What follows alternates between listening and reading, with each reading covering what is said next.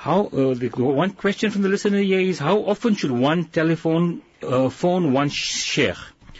And he says, May Allah reward you for a very inspiring and informative program, and may He give us all the tawfiq to act upon the honorable advice given by you.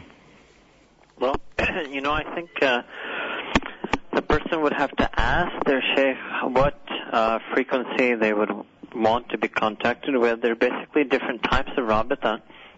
The first form of rabita is informing the sheikh about the zikr azkar, the different nafil amal, the different nafil ibadat that the sheikh has asked us to do. And many times the mashayikh ask that you should respond, you should inform them how you are doing in your zikr, whether you're doing it, what you feel, what you experience, what difficulties you have every 10, 15, 20 days. Then there's a second type of rabita, a second type of being in touch, which is, as we are going to say, as and when needed, on an as and when needed basis.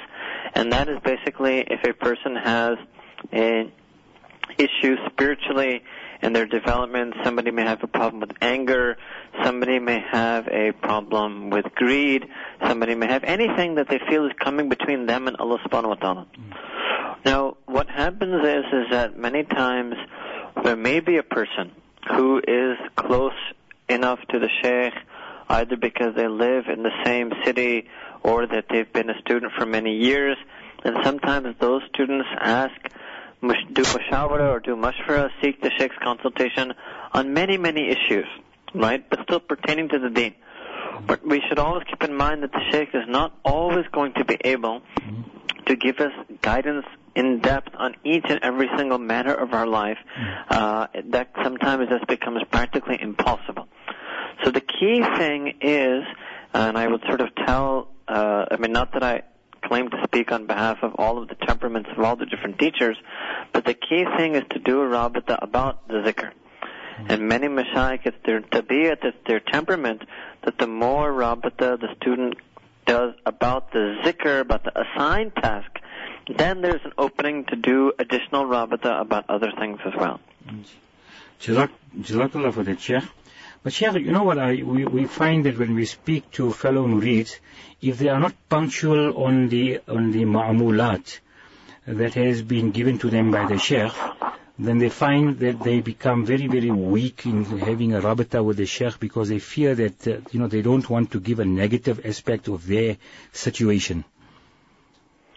Okay, that's a good question. So there should never be this fear, mm. because fear, we should only have fear for Allah subhanahu wa ta'ala, and it's not really a disappointment to the sheikh so much as it's really a disappointment to ourselves mm. that we had this intention initially of drawing ourselves closer to Allah subhanahu wa ta'ala with the nawafil, but then we were not able to do those voluntary acts. Mm. So at that point then a person should establish contact with the sheikh just to make sure they don't become completely out of touch, and sometimes even just say that I just called to, uh, to say salam, and I just wanted you to make dua with me.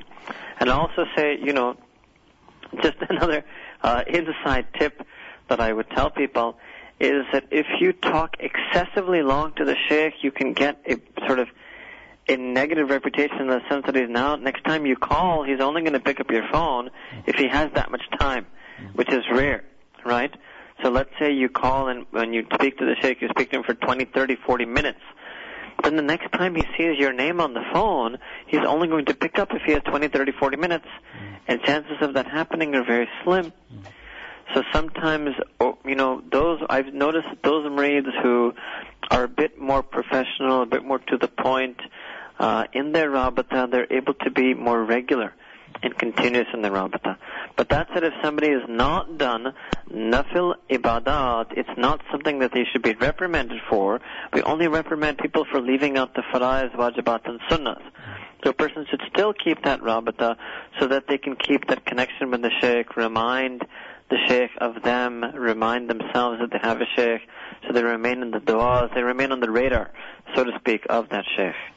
Jazakallah, that's wonderful encouragement, uh, Sheikh, and uh, remaining on the radar, that's quite important for all of us.